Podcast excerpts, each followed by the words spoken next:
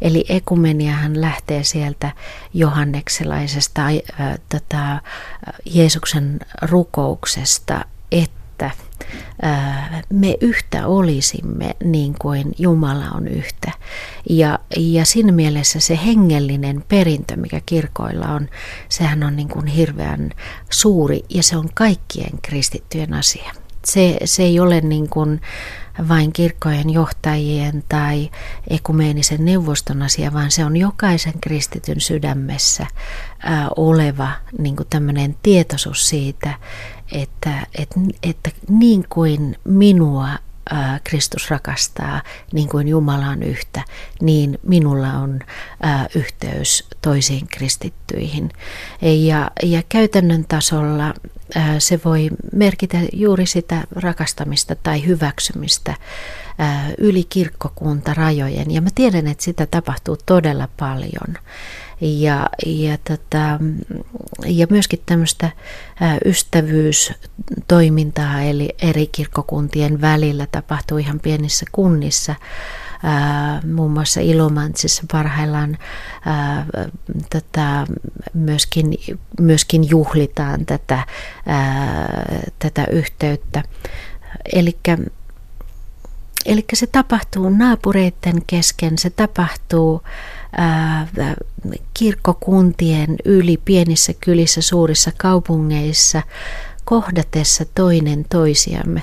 Mä, jollain tavalla mä haluaisin ja toivoisin, että, että semmoiset hyvät tavat myös eri kirkoista ää, leviää.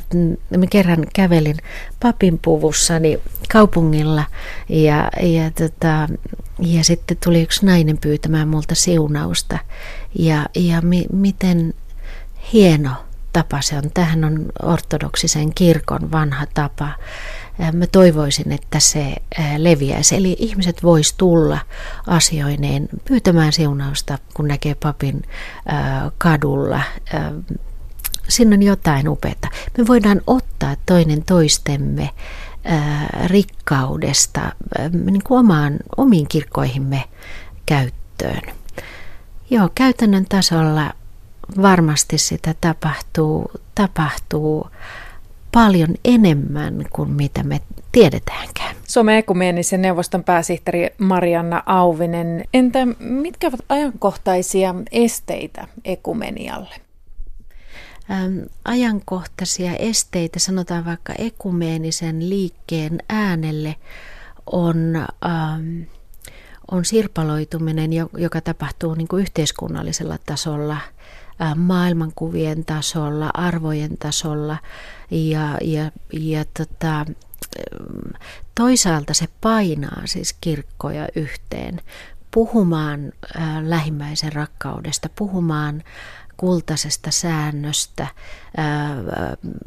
ja, ja toisaalta niin kuin myöskin puhumaan yhtä aikaa muiden uskontojen edustajien kanssa. Eli, eli tämä aika jotenkin vaatii sitä, että, että puretaan näkyviin se, mitä uskonnot ovat. Ja uskontojen sisällähän on hyvin vahva tämmöinen rauhan ja rakkauden sanoma.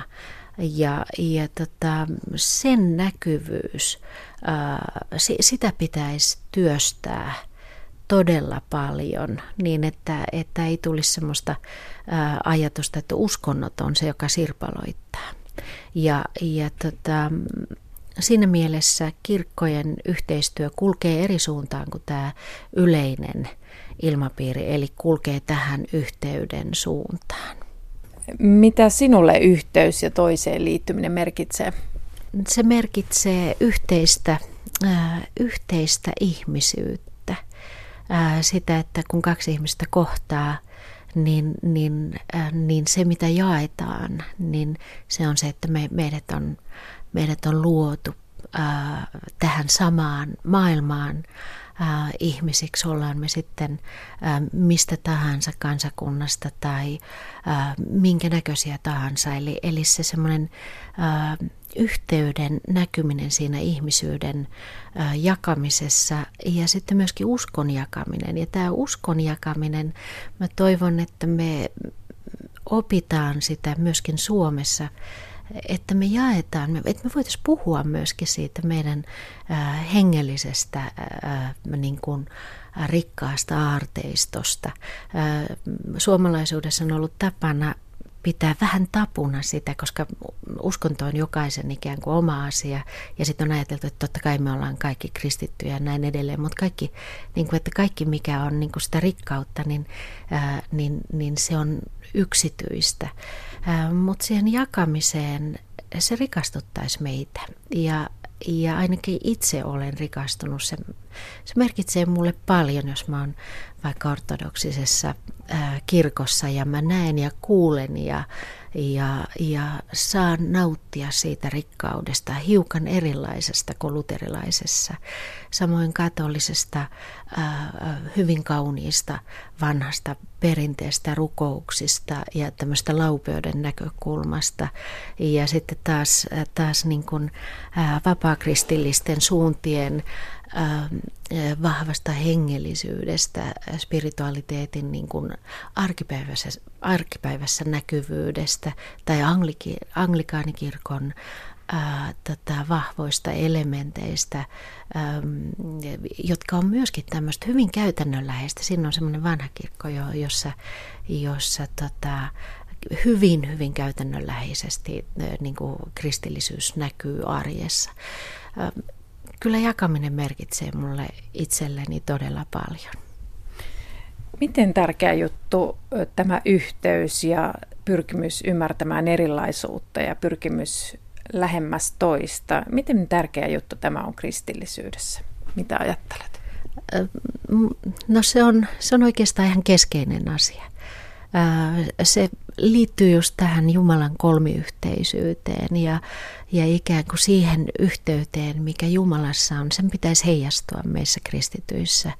Ja se on myöskin semmoinen todistus maailmalle kristinuskosta ja, ja Kristuksesta. Ja, ja se on ensiarvoisen tärkeä asia ja, ja semmoinen hyväksyminen, toinen toisensa hyväksyminen. Ja myöskin, myöskin se, että vaikeat asiat oikeasti ne voidaan keskustella, niitä ei tarvitse laittaa piiloon.